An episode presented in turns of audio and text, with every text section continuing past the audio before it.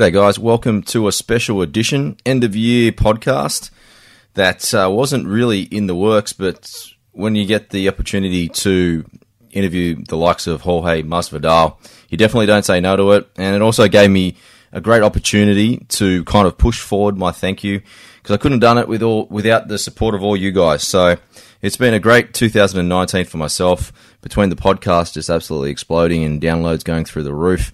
That's that's all to you guys. You know, I I do kind of try to bring the best show I can bring every day, but it's one of those things. Without you guys, I can't spread, especially organically. I know you guys always reach out and have a yarn and tell all your family and friends. So I really do appreciate you guys helping me spread the word. For those of you that have bought the book, uh, yeah, the book went really, really well over the kind of Father's Day into the Christmas period as well. Talking with champions, if you haven't heard me say, I haven't really spread too much on it at the moment, but uh, in the new years, I definitely will be adding more and more promos onto the podcast. But thank you to everyone that has supported the podcast, the book.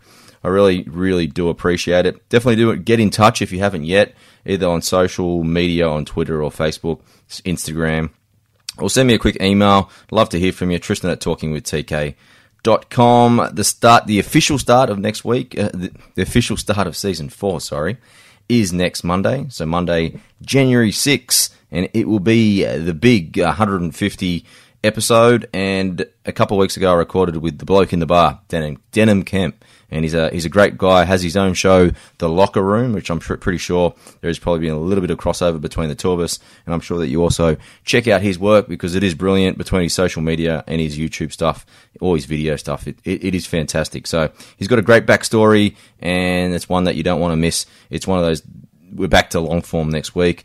I have recorded with the likes of Anthony Griffin, Dean Hallertau, and a couple of the English favourites. I know I've got a lot of English listeners out there, so Kevin Sinfield and Jamie Peacock are both recorded, and that's just the start of the series because I've got many guests in the pipeline. I'm going to be doing something huge in 2020, so really, really looking forward to bringing you the show shortly. So next Monday, first thing in the morning, be on the lookout. Now, today's guest, Jorge Masvidal.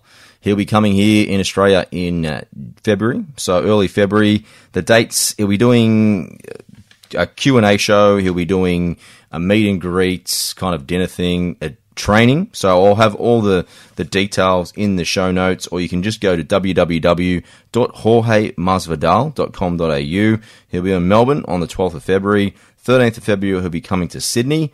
15th, jetting out to Brisbane. 16th, Adelaide. And the 18th, he'll be in Perth. Definitely check out his Instagram too, Game Bred Fighter. That's across Twitter and Instagram. Definitely also his YouTube. There's plenty of top content there, but realistically, with probably Stylebender and our own Alex Volkanovski, probably the UFC fight of the year. It all started with his comeback fight against Darren Till, started the year in England, absolutely starched him. Then that five second is the fastest knockout in UFC history over Ben Askren, and then he became the BMF champion awarded by The Rock by stopping, you know, the awesome Nate Diaz. So it's it's quite the achievement what he's done. He's been around for about 16 years, so they call him Gamebred, Street Jesus, the Soul Snatcher. He's got lots of lots of nicknames, but we're lucky enough to jump on a phone call today. So it's not an in-person interview, but hopefully down the track we can organise that. But he gave me 35 minutes of. He's a very, very down to earth and humble fella. So I do give great thanks to Shannon and Max at Marks and Sparks the PR company here in Sydney. So many thanks for you guys organising the interview.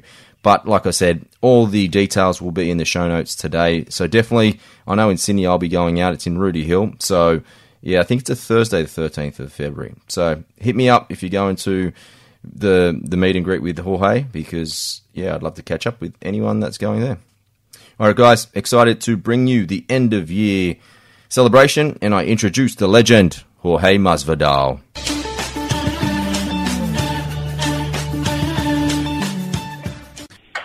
All right, guys. My special guest today is Jorge Masvidal. Jorge is the biggest star in the UFC with an incredible 2019 seeing him knock out Darren Till in England, achieve the fastest KO in UFC history with a five-second knockout over Ben Askren, and finishing the year as the BMF champion by stopping Nate Diaz. With a career record of 35 and 13, they call him Game Street Jesus, and the Soul Snatcher. welcome to the podcast, Jorge Masvidal. Jorge, welcome to the podcast, buddy. Thank you, my brother. Pleasure to be here, man. All right, Jorge, you're coming to Australia, man. It's uh, it's going to be in about five weeks' time. First stop is Melbourne. Have you been Have you been out to Australia before, my man? Yeah, I've been to Sydney, Australia before for a UFC event. I was there about what five, six days. I was booked with a lot of media and a lot of obligations I had to do for the UFC, so I didn't get to do that much leisure time sightseeing and, and the usual things I like to do, like just eat and go out in the nature. Yeah. But I, uh, I- I'm looking forward to this, and this time's going to be a little different. I'm not going to be with the UFC, so I'm going to be all over the place.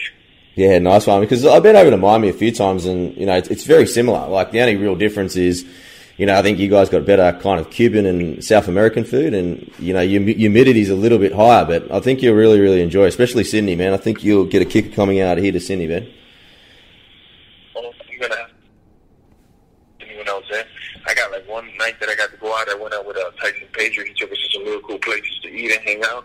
And I had a blast, man. It was it was a freaking great time. Yeah, absolutely. Now, Jorge, take me a little bit back to the start because you've got an amazing story, and you know, obviously, 2019 is really bringing it out. So, talk to me a little bit about your upbringing in Miami. Um, definitely fun, man. Just another another kid in a wild bunch, probably the wildest of the bunch. I had a lot of fun growing up, man. Got into some trouble and and stuff growing up, like all boys do, you know, especially when you got extra amounts of energy. And I love fighting. I love competing. I uh, I want to say in some aspects, I I didn't have all the the tools to succeed in certain subjects. Maybe school wise, you know, getting grades wise, things like that. I wasn't set up the best for doing the greatest in school, but I was set up the best for for the sport that I am. I truly feel that the life that I got given was made for me to just go out there and compete and do what I do and be a gladiator fighter. It's what I love to do, and and man, I can't I can't complain. I think I've had the best life that a human can have. You know. Yeah, Jorge, you know, you talk about the love of fighting, man. What what age was it when you when you fell in love with it? Well, if you ask my dad, he'll say since I could speak, you know, I don't remember a lot of these uh these early encounters, but my dad says I was fighting since like four years old, and, and the only thing that would captivate me when I was a kid back then wasn't the Disney Channel or Disney movie. It was it was kung fu flicks, kung fu movies. So if you ask my dad, I, fighting captivated me since a kid. Since I can remember, I don't know, man. I want to say like eight, nine years old. Combat sports had already taken over my mind. Yeah, I would see like a boxing match on TV, and it would already start to like, oh, what's going on over there? Why are these guys fight? What is this called? And things like that, you know. So that that to me, boxing is very really could captivate me and stuff. You know, could grab my attention very stern. yeah. Jorge, what was your first kind of martial art? My first martial art was karate, probably. I, I think I, I have early memories of being like seven, eight years old and, and trying out karate and stuff like that. I didn't last too, too long in the karate here.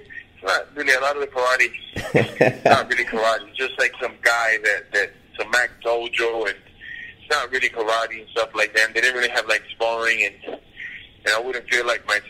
It just even at a young age, I was like, man, this is some bull crap in here. Where's the real stuff? I you know.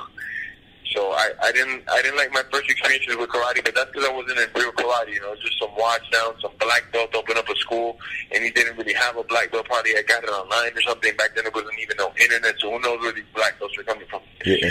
But um, there's there's uh, it wasn't my first real experience wasn't until I got into like boxing wrestling.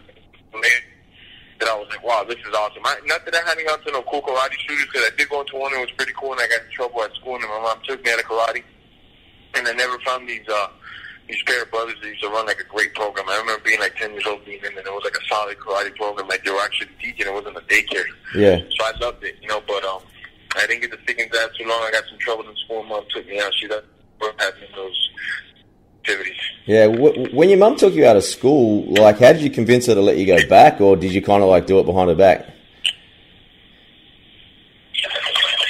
A combo thing. It was a combo platter. she wouldn't allow me in some of these gyms, and then I'd uh, I'd talk to the people, and then the people would be like, "Hey, man, you got to pay them." So I'd clean baths or something, you know, because my mom couldn't find out I was going and everything. So I just go ride bike indefinitely, and when I come back hours later, you know, my mom wouldn't think much of it sometimes, but I was either at like a boxing gym or at a karate studio or doing something. Yeah. Sometimes this would drop. it's not that I didn't play video games or anything like that growing up, because a lot of times that, that's what I would do too, is like play video games or, or just hang out riding bike, you know. But it, my my favorite place to be since a kid was probably the gym, man. You know. Yeah. Especially, I felt like I needed so much catching up to do and stuff. When I used to look at like boosting movies, I'm like, I can't jump six feet in the air and kick fucking heads off. I got to get to the gym. Yeah, for sure. Were, were you a big kid, Jorge, or you were you one of the smaller guys? You know, probably regular size. I was very skinny with a huge fucking head. I had a big head, bigger than it is now. Not that I don't have now, at least more proportion to my body. I had a huge fucking head. I was skinny. Um, yeah, I was always like a skinny kid since I can remember. Like around nine years old, ten years old, I was already pretty, pretty much a skinny dude, you know. Yeah. At the same time, what was because I know you went to St. Uh, Brendan High School in Miami. What was that like in terms I, of? I never went. I, I never went to St. Brendan. That's just a big joke. See, St. Brendan is uh, primarily an all-girls school. It used to be an all-girls school, then they opened it up to co-ed. So currently, till date today, it's like I don't know, like 19% males in that school. Okay. So when I did that Facebook thing, yeah, when I did that Facebook thing, shit, since I don't know nobody, and nobody needs to really know about me, I thought we were just putting like dream schools on. Okay. That's the school that I always wanted to go to. You know? so, So, I just put my dream school out there. Where'd you go to school? I went to school. It's called Miami Sunset High. I went there for about a semester, and then um, they were they, they were politicking to get me out of there. They wanted to kick me out of there, so I switched before they kicked me out to another school that I, I stayed in there like three more weeks, and then I dropped out and started fighting. You know. Okay, fair enough. So, in terms of, you know, I watched a lot of your YouTube stuff, and one of the, the videos that really caught my eye was, you know, your street fighting and with Kimbo and all that sort of stuff. What age did you actually start street fighting? I, I started, I don't want to say street fighting, but I'm going to say like, you know, arranging fights maybe. Because street fighting, I don't know. Since, I was a kid, I can remember like somebody trying to take my bike and me punching them in the face and that person bleeding and then, you know, that's a street fight. Those happened very young. Yeah. Right? I remember like nine, ten years old, I could already remember uh, maybe throwing my fists around or, somebody trying to intimidate me, assault me or something like that, and I had to put them in collection. So that's as a kid. But like the more like the Kimbo-ish type, maybe around like 13, 14, then my friends found out I could fight. And then we find out who else could fight in the neighborhood, and we all bet a little bit of money, and the winner would keep it all. You know, we all came up with like forty-seven dollars, and then you know, fucking the winner of the scrap would keep the forty-seven bucks. You know, so it was pretty cool. Yeah. So, what would you, what would you do? Would you like take the boys out for something to eat, a couple beers? That's pretty much it. Nah, I mean, beer's not really. If we got, if I remember one time, uh, I but it was with the boxing gloves. It was like three, me and three of my friends, and we all came up with like sixty dollars, and vice versa on the other group, you know, from another school. And somebody was like, "All right, man, my our friends can fight," you know. And we should just do it, no time limit. You could do takedowns, you could do whatever. But all we had on was like boxing gloves. And uh, I did it. I won sixty bucks, and I think uh, a big group of us just went to McDonald's and like picked out. We were just fucking kids, man. Just Yeah, yeah. Dumb shit, you know. Yeah, for sure. Now, Went to McDonald's. Everybody got got the sundaes with the double caramel and the double fudge. It was a good day. Was, we were balling out of control. so there was no dollar, there was no dollar menu. Everyone got a meal, eh? Oh yeah, yeah, yeah. Kicked out. We were rich because we were getting the XO fries and fucking and shit like that. You know, so it was a good day. A lot of phone numbers got got that day. Yeah, I like that. So, what about Kimbo? Like, what, what was your first impression when you met met him for the first time? With Kimbo Slice. You hear that last one? What what was your first impression of Kimbo? Slice when you first met him? Well, shit, man. I was I was pretty young when I first first met Kimbo, and he was at the gym, and he was already. I don't know, um, man. Truly, when when you talk about Kimbo, you could give him so much credit for like YouTube because he was like the first YouTube celebrity, really. You know, Yeah, he had millions of views before people even knew what YouTube was. I remember seeing that shit, and I was like, "What the fuck?" And it was just, it was nuts because the guy was so humble. If you see him on YouTube, right, especially back in the days, I'm talking about 15, 16, 17 years ago, 20 years ago, you see Kimbo and the online world just happen to be, and you see him, you go, man, this guy's some wild animal. It only gets brought out to feed, you know? And feed is when, when they give him a human soul to take up. But when you meet the dude, he's the most humble, most down to earth, cool motherfucker you could ever meet, man. He doesn't even have that vibe about him. Like, if you just met him, you wouldn't even think he was a prize fighter. Know? He was always one of the coolest cats you could ever come across. is that is that kind of something that you try to display yourself? You know, we see you know, obviously you have to sell fights, but at the same time, you, you seem very, very respectful once you're away from the cage. Uh, yeah, no, you know, I mean, me and Kimbo come from some of, of humble places, you know, where you get taught to be cool and humble and, and respectful to everybody. You never know who the who. I've always had that about me, you know. And um, I just feel like, man, just because you kick everybody's ass in the room, you don't have to act like that. You don't have to be an ass or be telling people I'm a pro fighter and things like that. That's just what I like to do. It's just my hobby, my love. But I don't, I don't think, I don't get it how fighters be treating like regular people like like they're beneath us or something. You Yeah. know? It's it's completely different. You know, it's uh, just be cool at all times, man, and treat everybody with respect, whether they can kick your butt or not. Yeah, for sure. Now I know like fighters come from a lot of diversity and different backgrounds and things like that, but given your own background and things like what you've done with Kimbo and that sort of that sort of fighting away from the cage, do you think that's kind of your point of difference away from the rest of the guys, especially in your division? For sure, fighting out in the streets is way different. It's uncivilized. You get shot, you get stabbed, you, you know, attacked by multiple people because their friends are mad. There's no real supervision there of, of authority, just other street motherfuckers like rest in peace, Kimbo Slice. You be the one officiating. So he made sure nothing would happen. But things could still happen, you know, so that's one huge difference. What do you remember about what was the, the situation when you decided that you wouldn't be do, doing backyard fighting and then you wanted to turn pro? What was the what was kind of steps in turning professional? No, no, no. Since I was doing the street fighting, I was, I was already knowing that this moment right now that's taking place between me and you in this conversation Yeah, would happen. That I would go into the pools and I would do everything in my essence possible to be the best at it. So I, there was no doubt in my mind that I was going pro and that I was going far, ever. You know, that was just part of the procedure. I had done many of those at the time, just competing in a backyard with somebody unsanctioned because I, I was still young, you know. So when that one came about, I didn't think anything of it, man. I didn't think, I didn't even know about this YouTube thing so much, you know, because YouTube was really, relatively still young. I just thought, man, it's another scrap, whatever, you know. I didn't think I'd have millions of views on and people recognizing me about it and, and stuff like that, you know. yeah. Now you know for all your success now, you know the path for a fighter is obviously something that's that's very very tough. You know you don't make huge amounts of money until you're a proven star. Like, can we talk a little bit about like your first few years? Because I heard you speaking about you know you, you did whatever you had to do. You know you slept in your car for four or five months. You slept slept in gyms and things like that. Can you talk about the sacrifices it's taken to get you to this point now? Okay, so talk about like my early years, like Yeah, first, just uh, just what, the like, sacrifices from the early years and just how much different it is to, to what you are today. How, mu- how much time we got, player? We got a lot of time. as much time as you want, my man. Give me one second. Wait a What, man? You want me to get? Okay, do it because I'm still doing my interview. Well, man, um, it came to a point where I already knew this is all I'm gonna do. This, this, this right here is, is what I'm meant to do, and I'm gonna do it. And I'm just, I, I know I'm good at it. There was a point in time where I had a couple, I had been training ready for a while, so I knew, I knew my natural abilities as a kid growing up. That every time I got into a fist fight, a fisticuff, if I was like fifth, sixth grade, and and I got attacked a couple of times on the street by like multiple attackers, and thank God to this day I never got like seriously hurt or nothing, and I seriously hurt people. So I already knew, even before the gym, that I had something a little different, and God had gifted me in certain areas. You know, whether it was speed and reflexes and toughness, I was already gifted in those areas.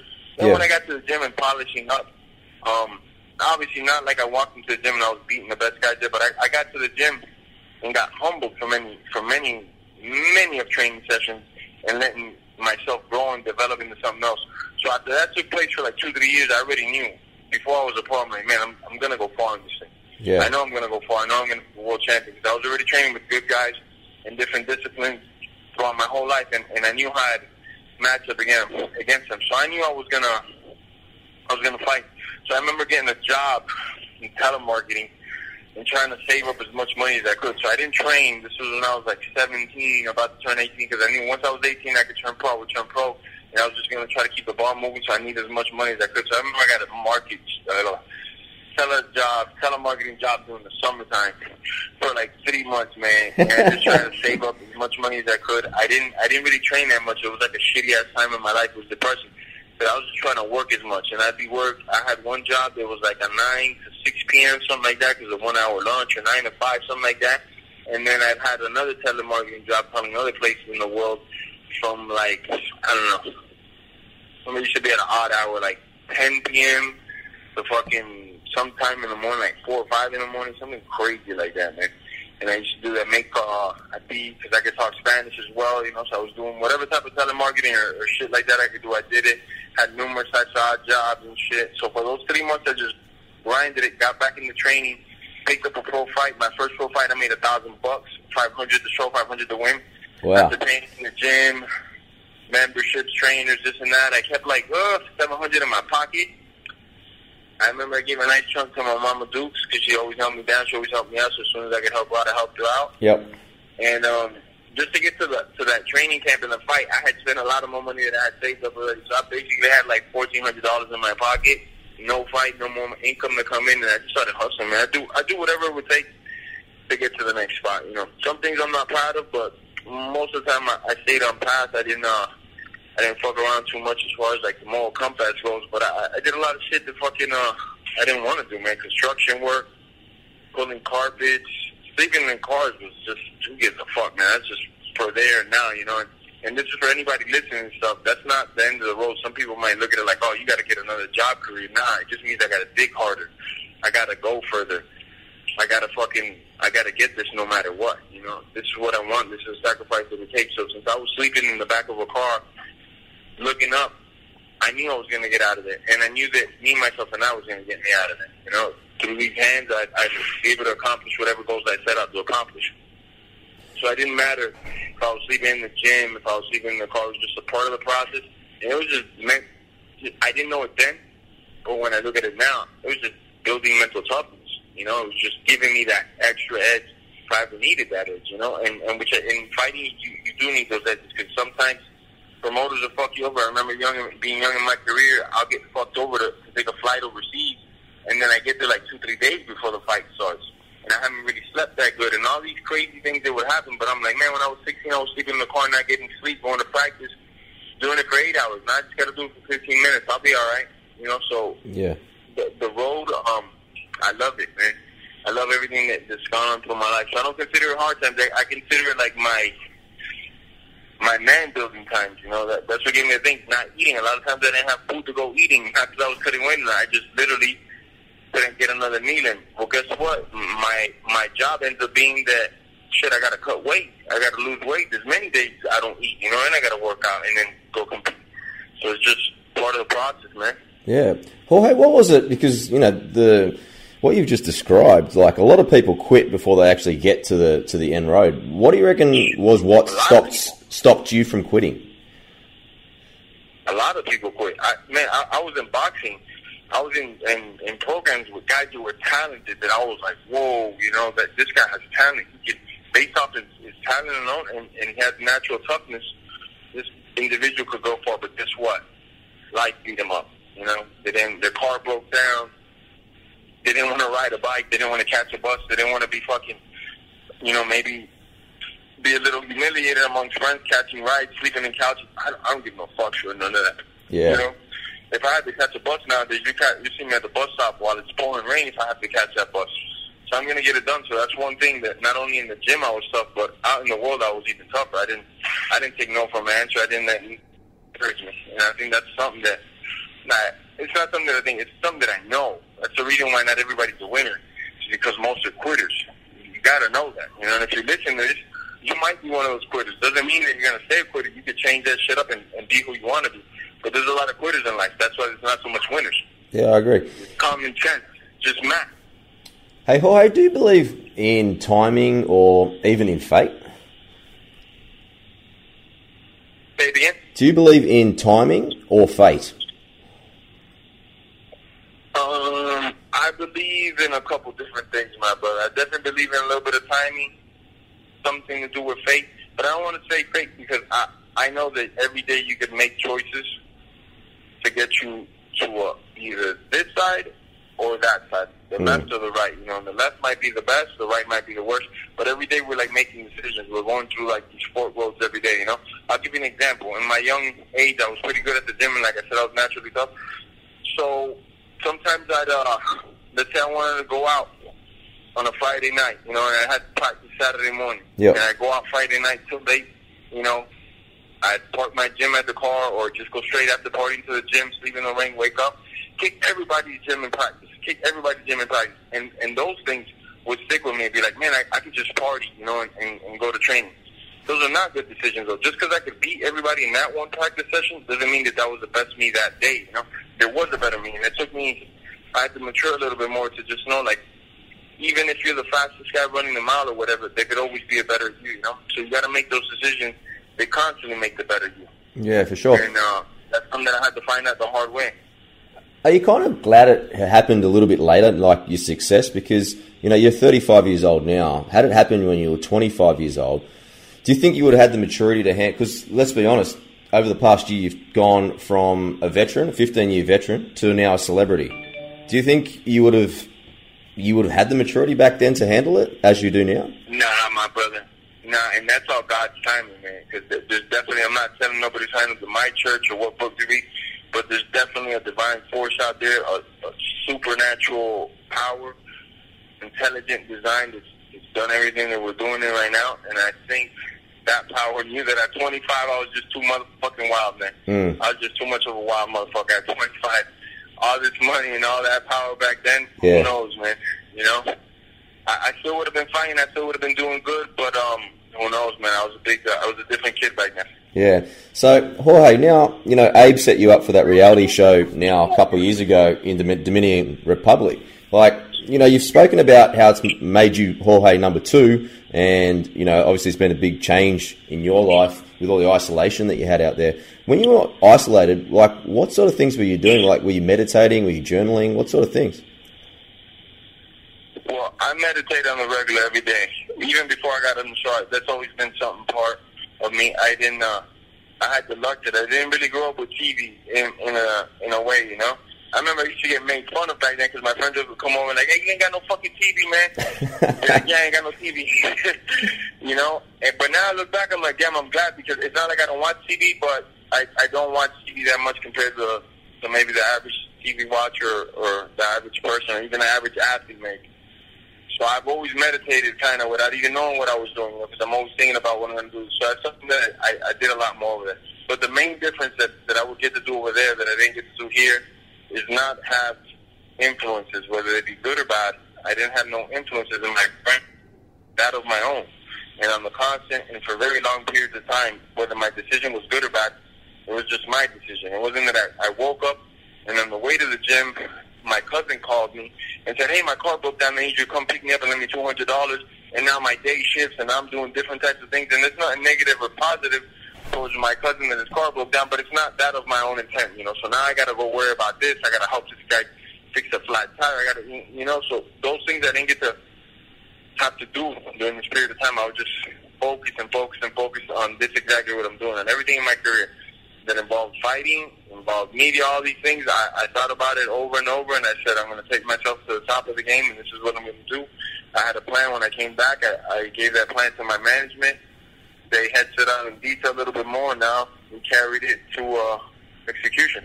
Yeah. Jorge, you know, you obviously your success comes down a lot to the team that you have. You know, you got a great manager. I can see that your your dad's involved with lots of your training and stuff as well. Obviously, you got great coaches as well. At what stage did you assemble this team Masvidal? Uh, we've had it for a while. Like my striking coach, um, Paulino Hernandez, he's been with me quite some time since since uh, a young man. You know, uh, my strength and conditioning coach as well, Mike Brown. I've known him what eleven years, something like that. You Yeah. know, and he's been a coach of mine the last five years. But me and Mike Brown used to trade alongside each other. You know, and he's a world champion. Everybody knows Brown, man. He's, he's he's one of the greatest coaches I have, but he was a fucking hell of a fighter. You know, I think he's a better coach than a fighter because he's done so much in coaching already in his young career. But in fighting, he was a monster, and I used to train alongside with him a lot. So when Mike became a coach, I knew he'd be great. And then Mike started coaching me, and it just worked out phenomenal. So it's uh, it, for my coaching staff, it's Mike Brown and Paulino that, that mainly run my camps and and help me get in tune. My strength and conditioning coach that puts all the gasoline into my body to make sure that I'm running at a premium. Oh, you know that, that, that there's no injuries in the past, and then my management team, which is also my corner Abraham Kawa, just make sure we're getting the most money every time out. You know. Absolutely, but is it one of those things that whether you're in training camp or you're, you're traveling, do you bring the whole team? Like, how does that work? Say it again, my brother. If you are on the road, like for example, when you come to Australia, who's do you bring some of the coaches with you? Is your dad going to? Tra- your dad can't travel out of America, can he? And then there's there's, there's Ab, Abe as well, right? Sometimes I'll bring uh, like a sparring partner, maybe not a coach because if my coaches are busy. Maybe I'll bring a sparring partner and they'll just dictate what to do via text message.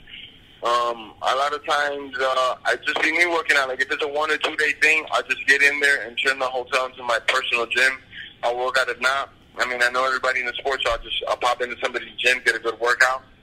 You know, in Australia, though, I mean, gyms I'm not looking forward to. I want to be outside working out. So somebody's hearing this and they got a good workout outdoors, hit me up. You know, a good mountain to scale, a good lake to swim, things like that. I like to do. You know, maybe a maybe a, a very hilly road or some off the path track, the running, things like that is what I like to do. Yeah, for sure. Now, you know, given the explosiveness of the three knockouts that you achieved this year, going into 2020, do you feel like is there an expectation now for you to continue to?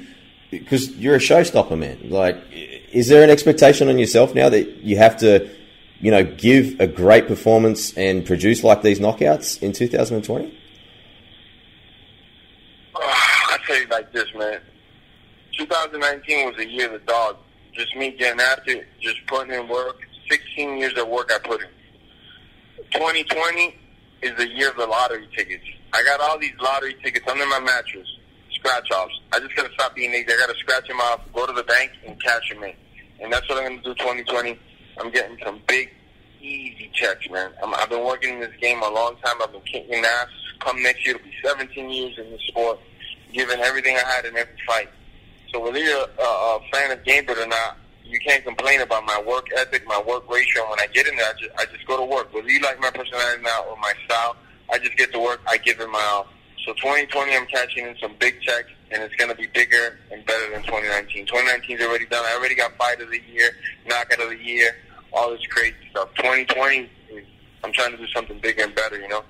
And if it goes to my plan, 2019 is just going to be the the preview for 2020. Oh, well. Oh, that wasn't a movie. That was just a preview into the movie. Yeah. Yeah, I like that. Now, you know, given the way the stature that you've you've risen now, Jorge, you know, you're pretty much a role model for a lot of kids, and a, you know, you're an inspiration to a lot of people coming through that might have been down their luck, but you can change it around. Like, do you have a message, like a like a particular message that you want to spread around the world?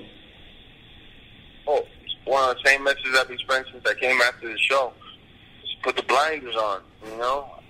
Have faith in the process, but also people just they whether their thing is to get rich or I don't know what these kids are into these days. Maybe it's it's to have a famous restaurant or something. Whatever it is, it, it's just I think as humans we multitask too much, and I notice that more than ever now. People want to be jack of a million trades. If you really love something, just get after it. Just push everything to the side, put the blinders on, and don't make no excuses and just do it, man. Because not everybody has everything. You know, a lot of people make up excuses of why they don't have this or that. Just get after it. Fuck it. Don't hate on nobody. Don't knock nobody's hustle and just go get your own and kick some fucking ass and give all praise to God after you're done kicking some ass. Because there's a supernatural force that governs everything out there. Yeah, I like that. Now, Jorge, you know, at your press conference at, after your fight with, with Diaz, they brought you a piece of pizza and you you crossed it over. I've never seen that before, but it's it's it seems to have caught on. And I tried it last night, and I've never tried it before, but it's it's bloody awesome, man. So where did that kind of come from? You get double the flavor, man. it's double the flavor. Have you noticed around America, like people tagging you in posts now, and like like I said, the influence that you have over people, like the amount of posts that I've seen with people eating pizza ta- tagged Gamebred. Like it, it's incredible the the influence you've had on people lately. Yeah, it's nuts. I didn't think that was going to catch fire like that. You know, you just you just don't know because w- once you're in front of millions of millions of viewers watching, you just uh, truly don't know what might catch fire. You know, because there's so much, so much content given out. You just at the end of the day, you don't know what it's going to be that uh, that tips the iceberg. Yeah, for sure. All right, Jorge, let's wrap things up. I just want to know a, few things about your nicknames. Now, where did you get the nickname Gamebred? Gamebred, game means the ability to fight through pain and fatigue. Doesn't mean how good you are or how bad you are at fighting. Game means game means just the ability to take pain and fatigue and keep fighting through it and keep pushing through it. Bread means that you're bred for that something. So if you got a Belgian Malinois with another Belgian Malinois, you make Belgian Malinois. You know, that's what bred means. So I'm just I'm just game bred, man. Okay, and then when did you become Street Jesus? Oh, I don't know. The people deemed that on me. I didn't. I didn't ever become Street Jesus. The people deemed that on me. they had. They they gave me a mark. Actually, Mike Brown was one of the first ones. Um, I was. Uh, I had already had the Till fight. I was. Um, the, the, Mike Brown's just a funny dude. Just he doesn't open up often.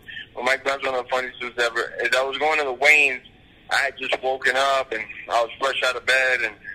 Um, Mike Brown saw me. He's like, "Man, we got to release Street Jesus on Ben Askren already." And then everybody in the room started dying, laughing, and then uh, my manager liked it. So that's it. It took off, man. How long did it take for your hair to grow? About a year. Okay. So was it just like a year from your first fight from this year? Um, I don't. I don't know. I want to say maybe in 2000, at the end of 17 was probably like the last haircut I got because I don't think I got a haircut in 18. So yeah, about a year roughly. Okay, and now the cornrows is that now something because you're winning all the time? That's obviously like a superstition now. No, well the cornrows is because I, I can't I couldn't fight with my hair and my face. You know, that'd be that'd be an idiot move. I've been giving a lot of weight to somebody. Yeah, yeah. So I wouldn't I wouldn't dare fight with that. How long before a fight you know, do you, um, do you get them done? I get them done the same day, so staying nice and tight. The, the main thing for me is for a lot of times people see me training, I'll be wearing something in my head. I can't have hair in my face or things touching my face because it just bothers me and it could break my my. uh Not that it'll break it, but it, it could disrupt the motors in the head. You know, I don't like to think of anything else about the tasks that I'm doing. If I'm running, if I'm swimming, anything. So I don't like hair in my face. So the cornrows keep the hair extra fucking tight. Okay, awesome. Well, Jorge, I really appreciate you you joining me on the show. Before I let you leave, you know, the tickets for your Australian tour it starts on the 12th of February in Melbourne. You'll be travelling to Sydney, Brisbane, Adelaide, and Perth. You can get those tickets at www.jorgemasvidal.com.au. Follow Jorge on his Twitter and Instagram, Gamebred Fighter. You also find him on Facebook. His YouTube channel is incredible. Jorge, all the best, man. For uh, you know, Happy New Year. It's a couple days away. But uh, looking forward to, to having you in Australia, man. And, you know, congratulations on everything you've achieved this year. You're an inspiration to everyone, buddy. Thank you, my brother. I'll be in five cities in Australia, like you said. I'm going to take over, I think, after you.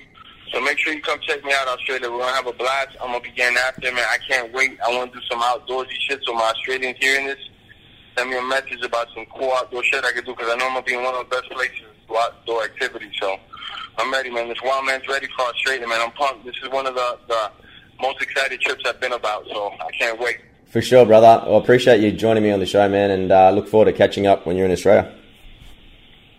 Thank you, guys, man. God bless, man. Thank you. And that, guys, was Jorge Masvidal. I really thank you again. Happy New Year.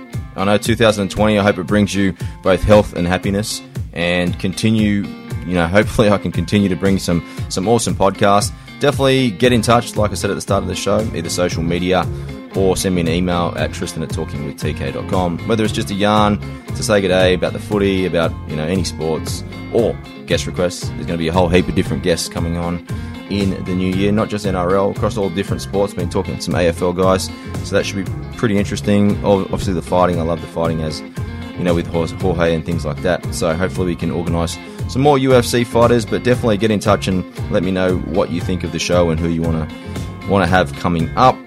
Like I said at the top of the show, you know Jorge will be here in February, so the 12th of February Melbourne, 13th of February Sydney, 15th of February Brisbane, 16th of February Adelaide, 18th of February Perth, and you can check all that out at www.jorgemasvidal.com.au. All the tickets and further information will be on the page, or definitely look him up on social media. So, Monday, 6th of January, we're back with our long form interviews. Next up on the show, Denan Kemp. He's the bloke in the bar. He's got a great. Actually, if you're in Gold Coast and you're in Broadbeach, definitely check out his bar. I hear it's absolutely awesome. So, get amongst that. All right, guys, that is me for today. Happy New Year, and I'll see you in 2020.